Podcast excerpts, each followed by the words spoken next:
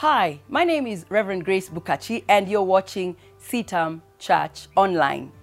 We began a conversation on jobless husbands a few Saturdays ago, and so this one is jobless yet secure husband. Jobless, secure husband.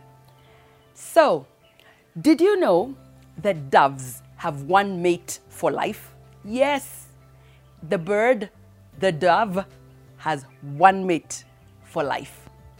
And some animals too. And when I was thinking about doves, I love watching, looking at birds. And in our part of Kenya, ooh, I'm going off on this one, but let me just say this. In, in Kenya, in, in Africa, there are lots of birds. And so I, I love to listen to them. And right now, as I do this recording, they're chirping in the background.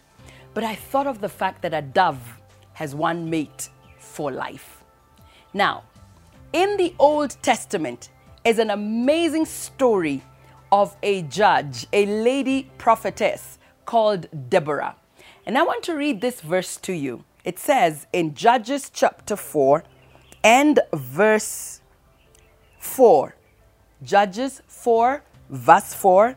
Now, Deborah, the wife of Lapidoth, was a prophet and was serving as a judge for the Israelites at that time. Now, Deborah, the wife of Lapidoth, wow. I like the fact that Deborah is associated as the wife or introduced to us as the wife of Lapidoth. Not much is said in the following verses. However, she's introduced in a society, in a community that honored the husband. And yes, in our Christian journey, it is good for us to be able to say, I am the wife of so and so. And so, talking about these jobless scenarios where some husbands have lost jobs, and I'm talking to you, my sister, and perhaps even to that husband, um, I find the fact that Deborah was a judge and at the same time a prophetess. That she actually, the uh, some commentaries and Bible scholars have said that she's one of the well-known Bible um, church uh, Christian leaders who the Bible talks about. Um, and and so where do I go with this? That yes, that husband may not be at the same level and ranking where you're at that does not make you Lord over him. He still remains and is the priest of your home. He still has that place of authority. Now, I believe that Lapidoth must have had such love for his wife and such, um, uh, what's the word I'm looking for? Just so awed by the fact that he was the husband to this lady.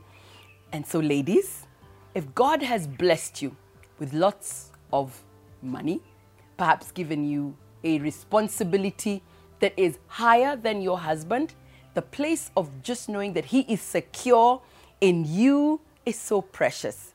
Yes, it is really nice to have a husband who is secure in the giftings that you have. That's my story. I am deeply grateful that I have a husband who allows me to be me, who encourages me in my giftings, and I can also be able to encourage him in his areas of giftings. That's my challenge to us ladies today that whatever God has planted us, that we be those that are encouragers to our spouses. It's not an easy season. It's been hard for many husbands.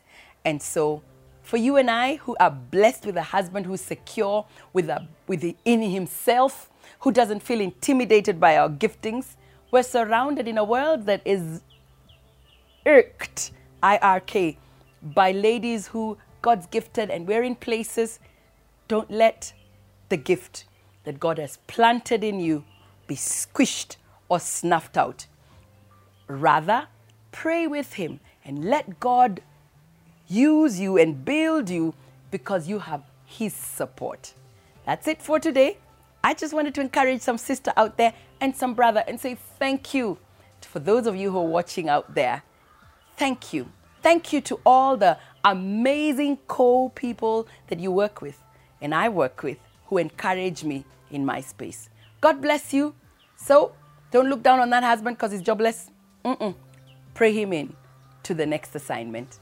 Bye. Please inbox us, subscribe, talk to us. Let me know how we can be a blessing to you. God bless.